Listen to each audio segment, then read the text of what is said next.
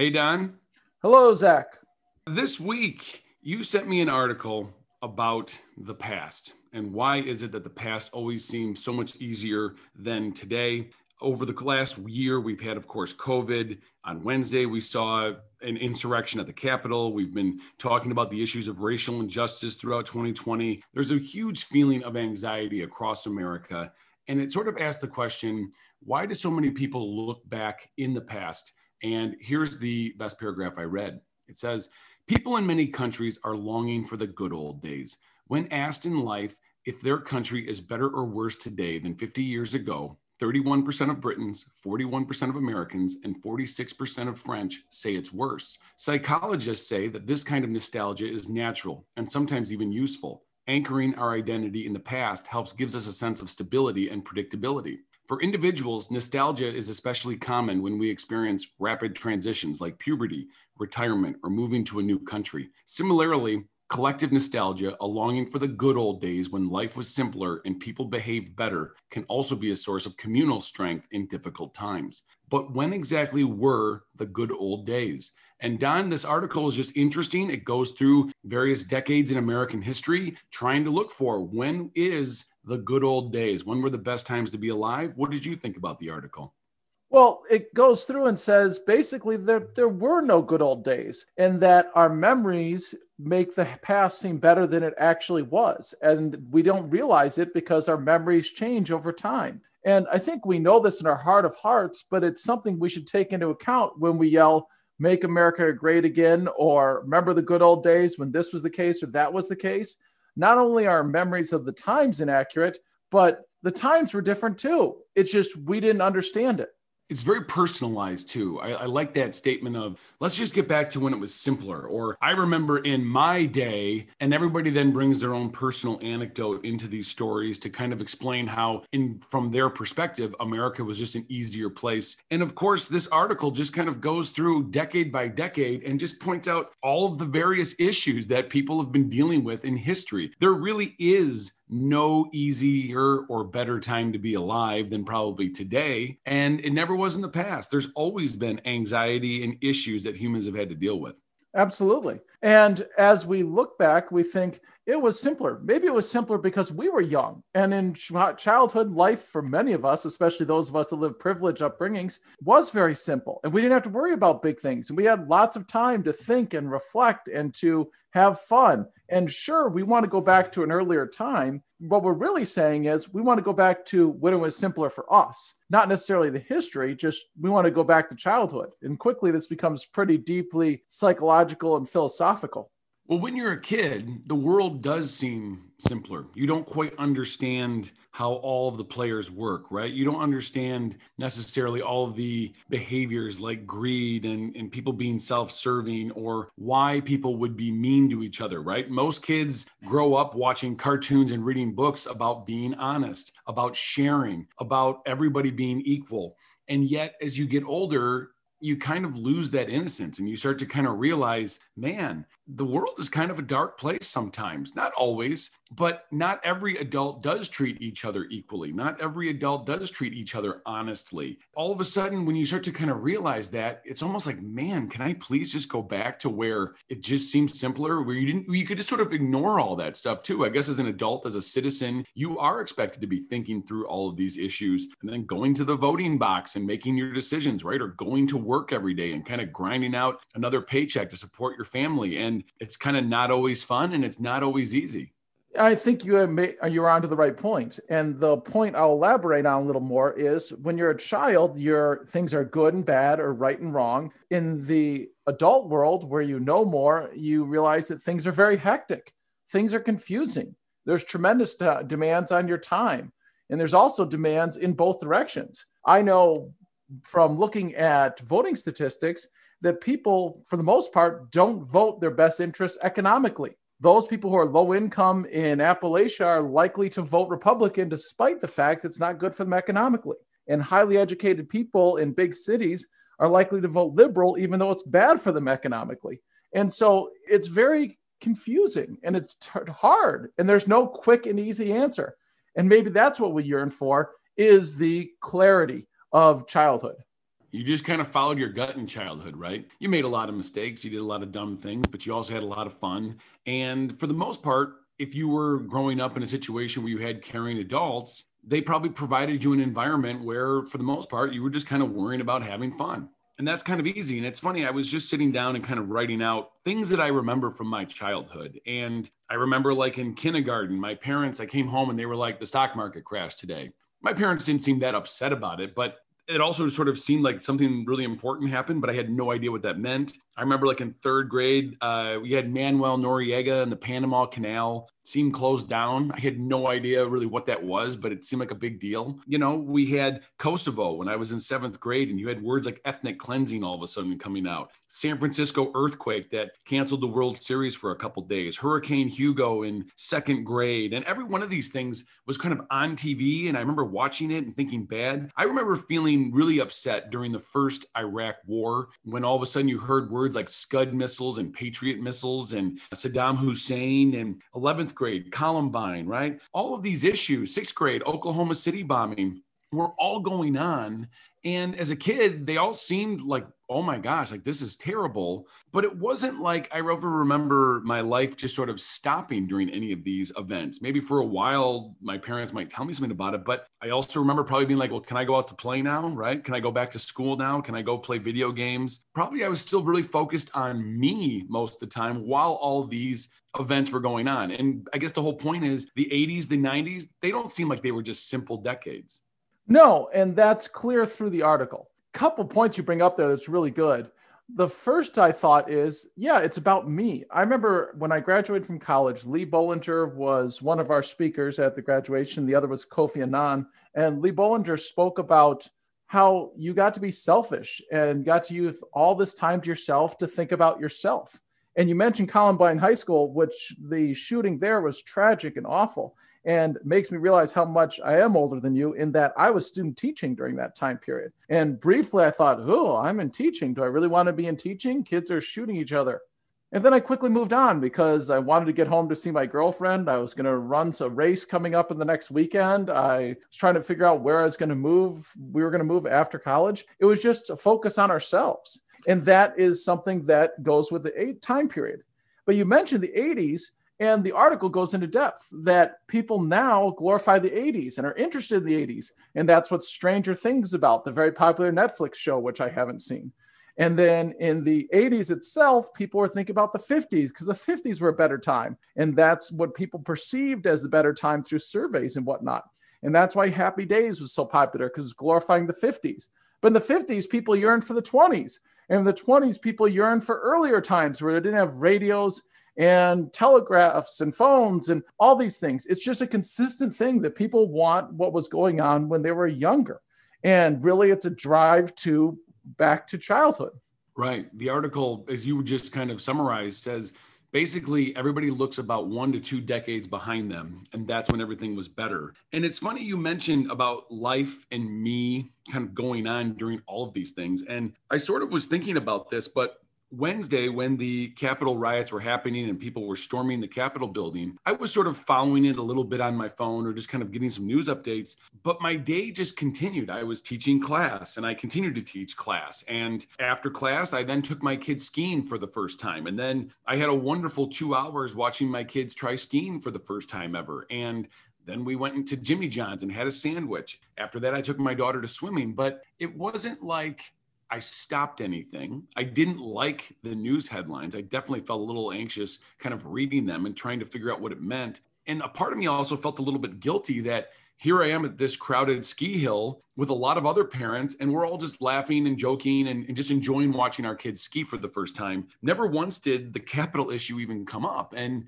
I don't know. I, I guess should we have been talking about it more? Or is that just more of an example of how it kind of just is, right? Major events are happening. And I guess unless you are directly involved, you sort of on your own time kind of figure out how do you actually feel about them.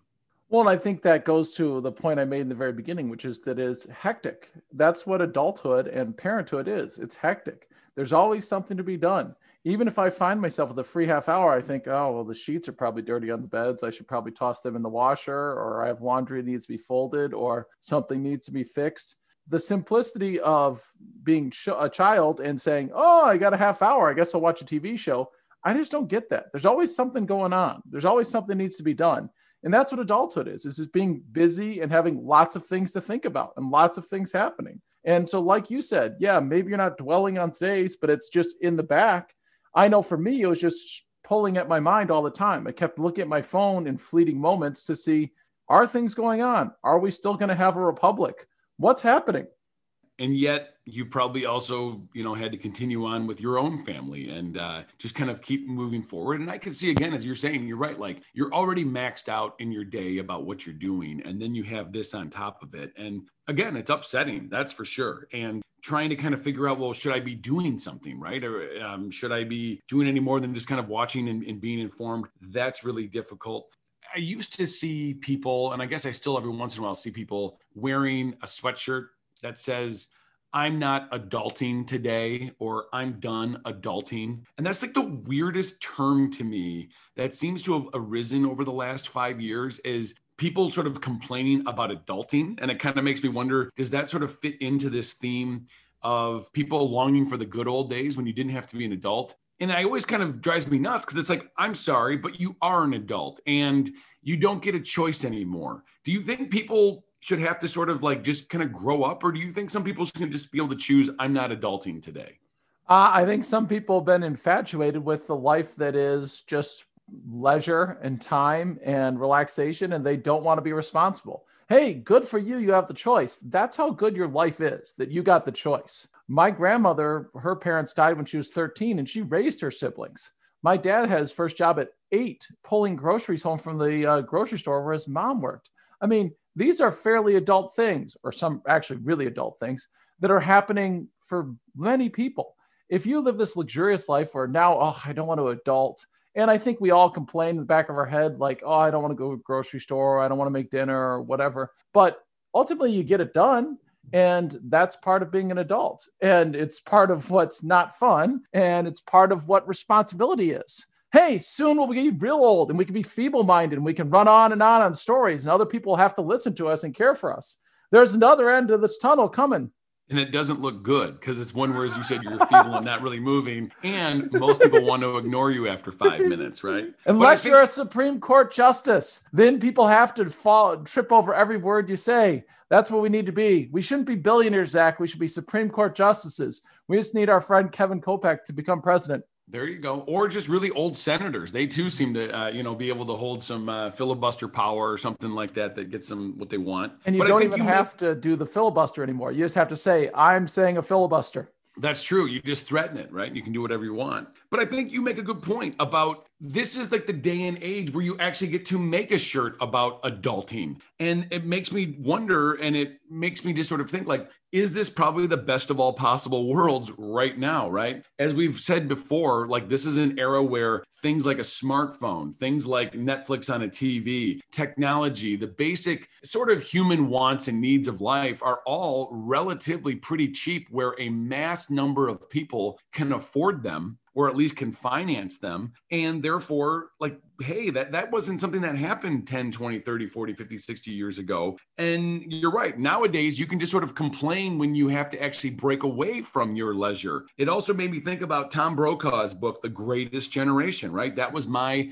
grandfather your grandfather. And i was thinking like that was the generation that grew up during the depression talking about childhood responsibilities and then from there, they all break in and volunteer to go fight World War II collectively. And I'm sure some people during that generation were complaining. Maybe some of them were making an uh, I'm tired of adulting shirt, but they kind of went. And the generation at least gets the label of sort of having coming home to and not really complaining about all of that stuff well, they also buried their feelings in much alcohol and sexism and racism and perhaps beat their children. I don't know. It was, they, there's some dark sides there that I feel like are unexplored or at least in popular culture unexplored. But yeah, you're right. And you're sounding a little old there yourself as you're shaking your fist at these uh, young, young whippersnappers with their adulting shirts.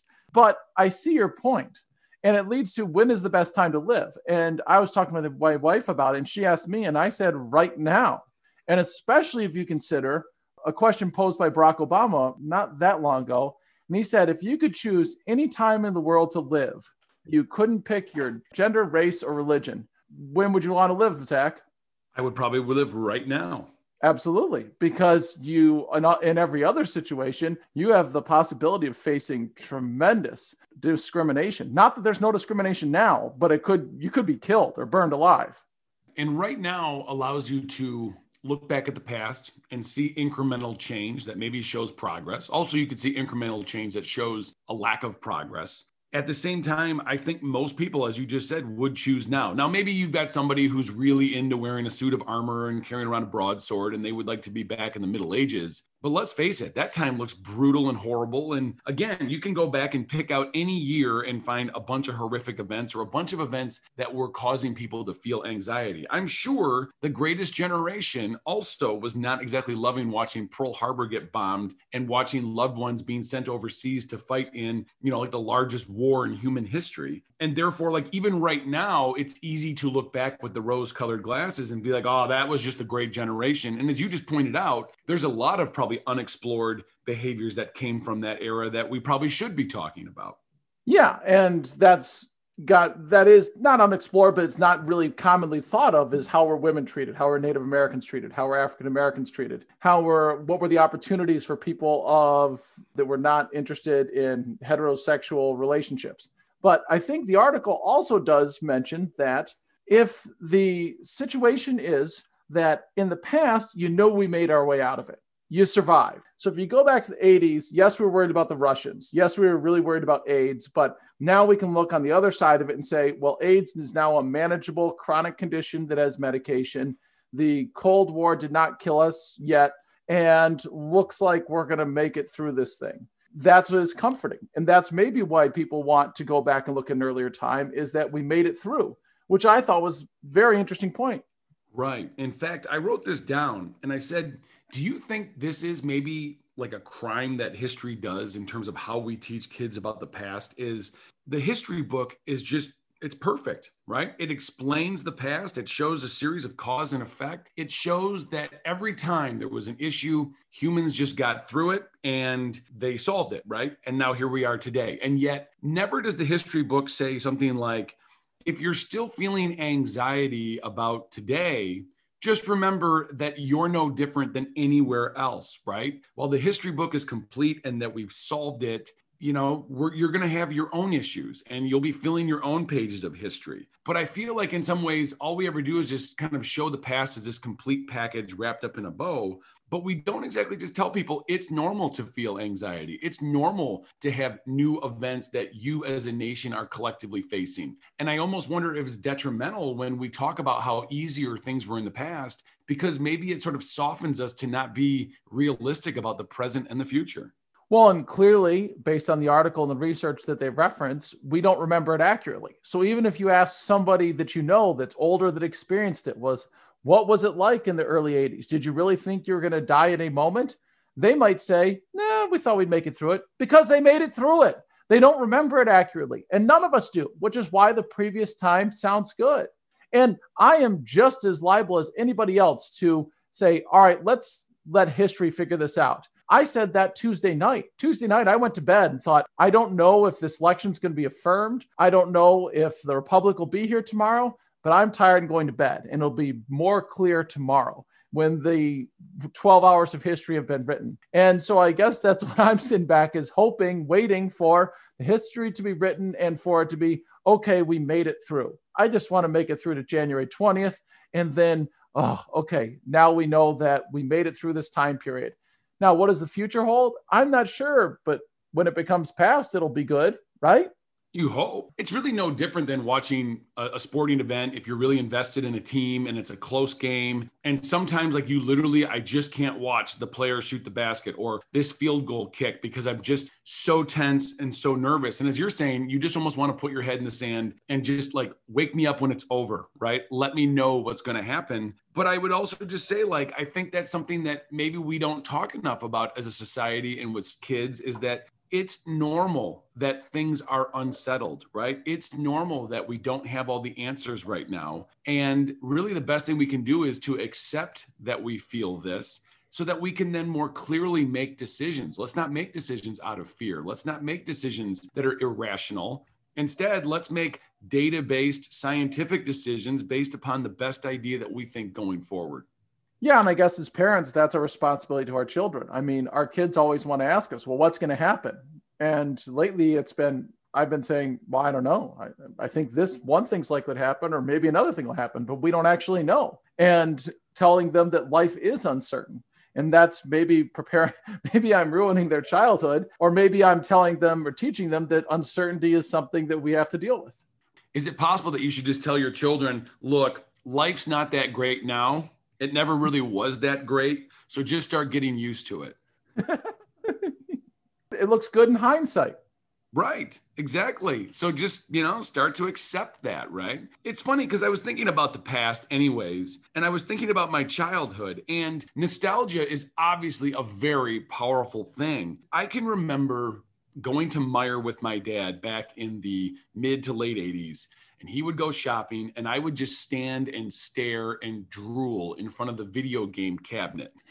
and I would just be like, when I get some money, I'm going to buy this game and I'm going to buy this game and I'm going to buy this game. And I, you know, I probably got a couple of them, but it's not like I ever bought every one. But I could just stand and stare. And I just had so much fun just dreaming, right? Then all of a sudden, a couple of years ago, a friend of mine somehow hacked the internet and literally was able to download every Nintendo game from my childhood. He's like, look, like just whatever you want to play, you can just click on it and play. And I found myself for 10 minutes just looking at the titles of every game. And I, I was brought back to Meijer, just staring and dreaming about someday I'm going to play these things. So finally, I selected a game to play.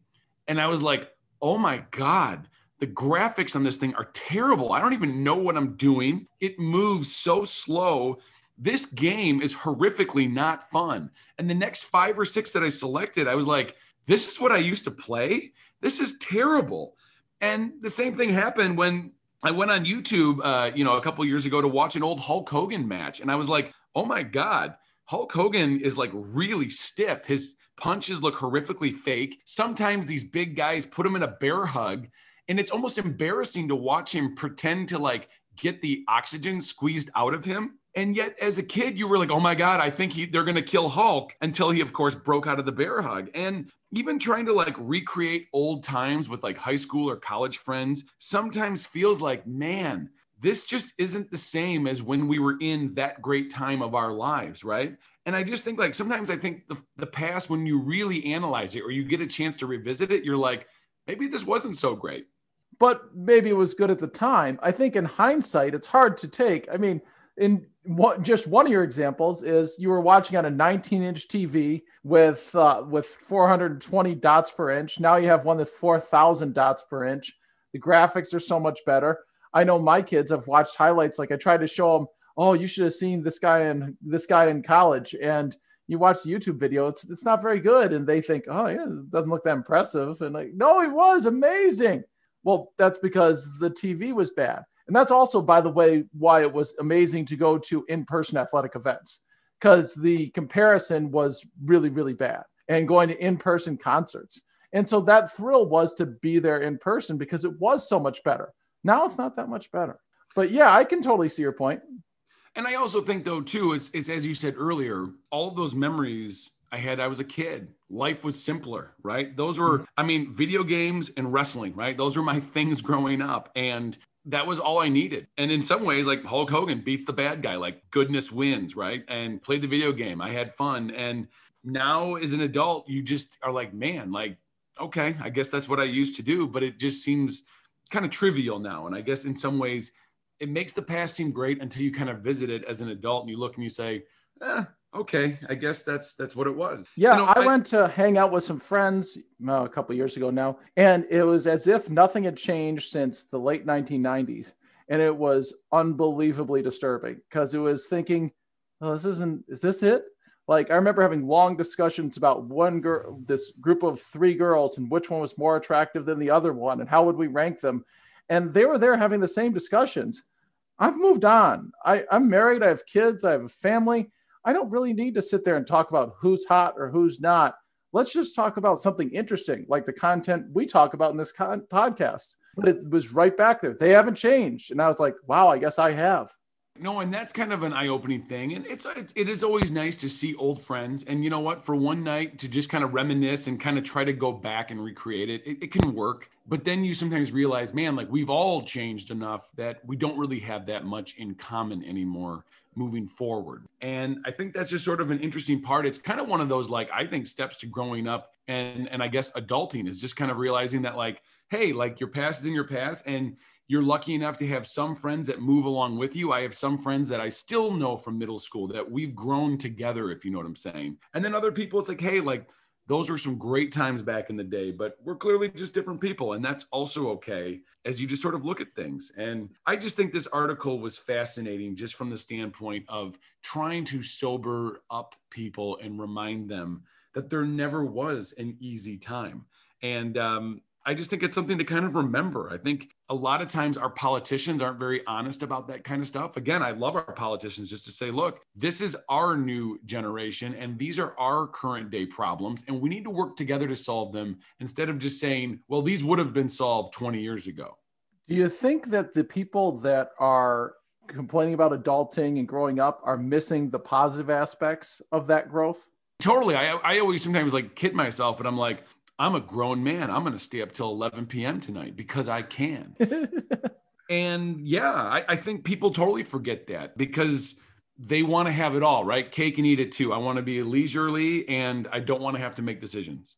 Yeah, but you're also missing out on these next things the joys of being a parent. Not everybody has to be parents. I personally enjoy it. I think there's a lot that, uh, like you said, you saw your girls skiing for the first time, and that's that brings a joy that skiing on your own doesn't and it's wonderful. My kids are skiing currently at the moment, and it's great to see them change and grow. And something I would not miss, I would miss out on if I was still acting like the 22 year old fool that I was. I sent you today a series of paintings. I know that you're a big Hudson River Valley School of Art guy, and one of your favorite artists there was Thomas Cole. And I was thinking about this series of paintings that he painted back in the 1850s. I'll put a link up in our show, but if you look at the like works of art, he painted four paintings and he called them childhood, youth, manhood, and old age. And I just think these paintings summarize exactly what we're talking about is the childhood painting, the sun is rising, there's an innocence to it all, the world looks new, the world looks beautiful. You go to youth and it's like daytime and all of a sudden now everything looks even more spectacular more fun more easy. And then you get to the manhood painting and it's dark and the river that this guy is sailing in in this boat is looking like the rapids are increasing and everything looks uncertain the anxiety is there and to me we seem stuck in that manhood sort of phase all the time. And I don't think we can ever break out of it. And to me, it's accepting it because, as you said earlier, you look at the last painting in this sequence, old age, and hey, all of a sudden the sun is coming back up again, but the guy's also dying. As you said, like, okay, you want it easier, then I guess you get to be old and feeble and letting everybody else sort of deal with the anxiety. But are you sure you want to be in a race to get there? uh, I don't know. I'm certainly not in a race to get there, not physically at least. But I do kind of yearn for the idea when you say it's done. I remember when my college athletics career ended, I cried and cried and cried for 20, 30 minutes. My dad held me because I realized that it was over, that I'd done it. I did everything that I could. And I, there's nothing more. And I wonder if that's what it'll be like when our kids are leaving home, going to college? If will it be celebratory, which it was for me, even though I was crying? But I wonder if it'll be able a relaxing time. We say, well, they did it. They made it through. We're done as parents. Maybe we retire as workers, and we say now we can move on to something that is more fulfilling, or it will be less. Most people report that the happiest time in their lives are those when they're working and feeling effective at work and getting things done, and they're parenting and providing for their family. I don't know what looks back as the best time. It's really kind of hard to think. I'd like to think there's many best times for many reasons. Well, and that's, of course, one of those life lessons that you hear a lot of enjoy the journey, right? Most people report happiness probably during the same time of their anxiety. Yes, all these things are flooding through their mind, but they're also busy, right? They're busy impacting their kids, impacting their coworkers, impacting themselves. I, I think, like you just said, you have to try to sometimes find a way to enjoy the ride, even though it's not easy. I remember you know, I dedicated at least three or four solid years of my high school career to basketball. I was never there good, but I loved my coach. I loved the workouts, the, the playing, the competition, the practices. And I always remember the last game of my life, just like you, sobbing uncontrollably because it was over and realizing that you never get to go back to being a part of a really intense part of your life, if you know what I'm saying. Yes, there's a lot of pain. Yes, the coach is yelling, but God, you never get to go and just sit on the buses with your teammates and laugh about stupid things. And I think that's something that, like, in some ways, we're always so forward thinking that I do think we sometimes really forget to talk about the journey and just embrace what you can that is happy. Take a moment, right? Yeah, well, the now is the hardest thing to embrace because in the moment, everything's in your mind and present let's say 90% of what's in the newspaper on most days is not going to be remembered or in the history books. It's just what's happening. And we know we could talk about what's happening in the world of finance or stocks today, but it's not going to be a long run impact in all likelihood. That's just a small portion. But we get take, on, taken over with the mundane and what's happening right now in your kids' class, their teacher, the world is your gutter leaking. Like these are things that take over the the current time and that's may, why it makes it hard.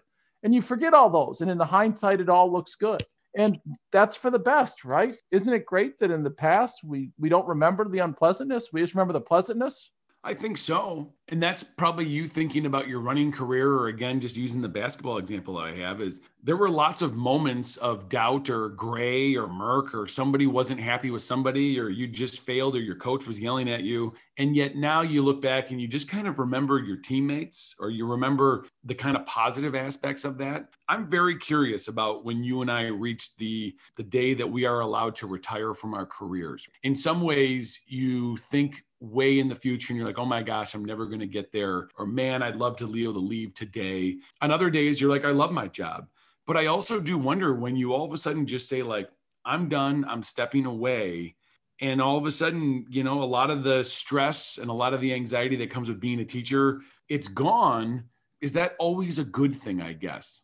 That's a big question for me because I'm three three years away. At 48, I could do that. But I do like talking to kids. I do like being in a physical room with them. I like that people listen to me and are interested in that. And I think I have more to give. But at the same time, there's an idea of is there something else? Is there somewhere else to go? Is there something else to learn? And a little sadness with anticipating that.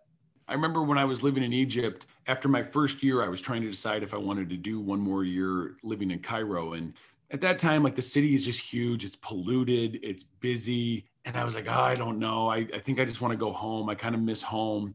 And I remember just keep saying though, like, hey, are you sure that there's something better always around the corner too right and isn't that always another anxiety part of life do you stay or do you go because the two roads right both are going to be offering something and i think in some ways we as people we always want to make the choice that maximizes our happiness and we're always worried that once we make a choice we are closing a door that we might regret that now is locked. And I think in some ways that also adds anxiety to our lives. Would you agree?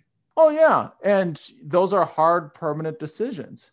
I can only think of two that I are that I've really made my life, and that was getting married and having kids. And both of them, I wasn't worried at all about it, but those were decisions that changed your life, and it's never going back. And I wonder how that reflects in the people that see the past better. Maybe it's because those decisions worked out. Maybe that's why they say, oh, it was so much better back then when all I had to think about was I had kids, it worked out, they're moving on to some other aspect of society or something. I was thinking about your favorite French Enlightenment philosopher, Voltaire. When I was in AP English back in high school, I had to read his book Candide. And it was sort of this attack about optimism that was that was hitting the enlightenment there was some philosopher he was trying to like embarrass or something like that and in this book he's got this like character who's like look we're living in the best of all possible worlds we're living in the best of all possible worlds and throughout the book the main character though experiences like the Seven Years' War, these horrific earthquakes, slavery, brutal treatment of women. And meanwhile, the character's like, no, it's the best of all possible worlds. As the book kind of wraps up, all of these horrific events have happened. And like the last sentence of the book, if I remember correctly, this guy like looks to him and he's like, What can we do? Everything is bad. And the guy just says, We must cultivate our garden. And I've always thought about that sentence in terms of what exactly does it mean? I've looked on the internet and I've always taken it to mean get to work. Stop worrying so much. Stop being so anxious about all of the world's events and get to work either in your own personal pursuits of happiness, maybe better, get to work in your own communal pursuits of happiness. Engage with others around you to make your place better, or get to work trying to rectify the problems of the world. But just stopping staring with your jaw open and, and panicking maybe isn't the best way. What do you think about Voltaire's thoughts there? I like that point. And I think people are happier when they're productive. This is why unemployment is correlated with depression because people don't feel they're effective. They can't provide for their families. And I'm going to go beyond just making a contribution to society or humanity. Just get something done. When I look around my house and see the windows that I put in with a friend or the new water heater that we put in, that's done. That was something that's broken. Now it's fixed. I feel good about that and there's uh, not necessarily leaving a mark where people are going to say that man did that incredible thing but i saw something and with help fixed it and got it got it done and i feel good about it and i think that's what people that's what i fall into when i feel sad and depressed i just need to be moving and getting something done and even if it's just picking up dog poop in the backyard afterwards i feel a little bit better it just creates a situation where i want to get more done because i feel better about it And I like the idea of just generating something, doing something rather than contemplating. Getting some wins under your belt, right? Hey, it's a small win to pick up all the dog poop, but it's a win nevertheless. That's true, especially when you don't step on it accidentally. Oh. Well, Don, I've got kind of one other question for you here then. And I guess I would just say if you could transport yourself back to an era where you think it might be better, where would you go? What era do you think may, might be better, even though maybe it really just there is no better era? But if you could pick one, where are you going? I'm sticking now. All the people I love are here. This is the pace I want enjoy being. I don't want to go anywhere else. I'm happy. It's hard to argue against that. That's to be honest. I think more I would love to go back just to see it, if you know what I'm saying. I, I, just want to be a fly on the wall. I would love to go to ancient Rome or ancient Greece and just kind of pick up on whatever people are talking about and doing. I kind of am just curious, like just how smelly and dirty is everybody. And I, I would love to just do that. But I, I it's hard for me to say, no, there was a better time. There's some fly on the wall moments that I'm sure are good historically, but I don't know if I want to be there more than a week or so. Your friend uh, Tyler Cowen, our hero, he asked a question like I don't know, five ten years ago on his blog. And basically, he asked if you were magically transported to the year 1000, let's just say in Europe, what would you do? Like, what would you do to just start surviving, I guess? Because I have no tangible skills to offer these people a thousand years ago in history. And his answer was kind of like, I think I'd try to go to a monastery or a church and just like get on my knees and beg the priest to let me like wash the floors so I could sleep there? I'd start trying to make nails. Find some iron and start making nails. I could sell nails and make millions. People would love me. Be a billionaire in that time period. That would be a big pickup right then. That's probably a good idea. Would be think about what these people don't have enough of and really focus on that. I'm sure I, mean, I could make some nails, and that's that would be big time technology. Then they're like, this is revolutionary. Our naval ships will be better. We'll defeat the Sumerians or whomever is around. Meanwhile, uh, you know, there'd be some jealous noble that would probably have your house ransacked in the middle of the night to take all the five nails that you probably built in that one day. Oh yeah, he'll probably take credit for it, and uh, it, it would be bad. I need to find some protection. I also just always thought like if I showed up, it's not like any of my sarcastic humor is going to go over well. no one's going to understand any of my jokes. No one's going to know who Hulk Hogan was you could be the first Hulk Hogan. You could bring wrestling to the earlier times. And uh, I could see you educating people in a ring that you built. That'd be great. Hey, think about stuff you could teach them. A jump shot, you could invent the game of basketball years and years earlier. That's true. That's true. I could start my own wrestling troupe and say, hey guys, let's not do this night fighting thing. Let's do fake fighting. I think you'll like it more. Go to the first Olympics and teach them how to really throw a shot put or a high jump. This is the better way to do it. That's a good point. Maybe you could find a can. Well, I don't know if they had cannonballs yet. I don't know if you could find a shot put. If you could put together some chemistry skills, maybe you could invent antibiotics, and uh, then you'd be really, really valuable. But then imagine just trying to convince people that like we're going to do some basic inoculations or hey everybody wash your hands right i mean th- i mean that all that stuff like you think you'd be so smart when you transport yourself there but then you also have to remember that every era has a collective group think about how they see the world, right? You think about the incremental change that it takes just to get people to sort of re-see the world, to believe in science. That I think would be hard. I mean, you might get burned at the stake if you were trying to do that kind of stuff. Oh, absolutely. And doctors resisted the hand washing thing for years. I've read about that recently. And that was, yeah, that's why I'm going with nails. Nobody can argue with nails. It's just it you, you, hold two boards together. It's great. It works well. And people say, "Wow, look at those nails! I have a house built with nails." I can't argue at all with that. I can't argue with that. That's a great idea. Well, Don, it's been a pleasure talking with you this week, and uh, I'm curious to see what anxiety-provoking issue comes to America next week. Yeah, yeah, it feels like there's our cup filleth over. Indeed, indeed. Well, have a great week, and I look forward to talking with you next week. You too, Zac. Thank you.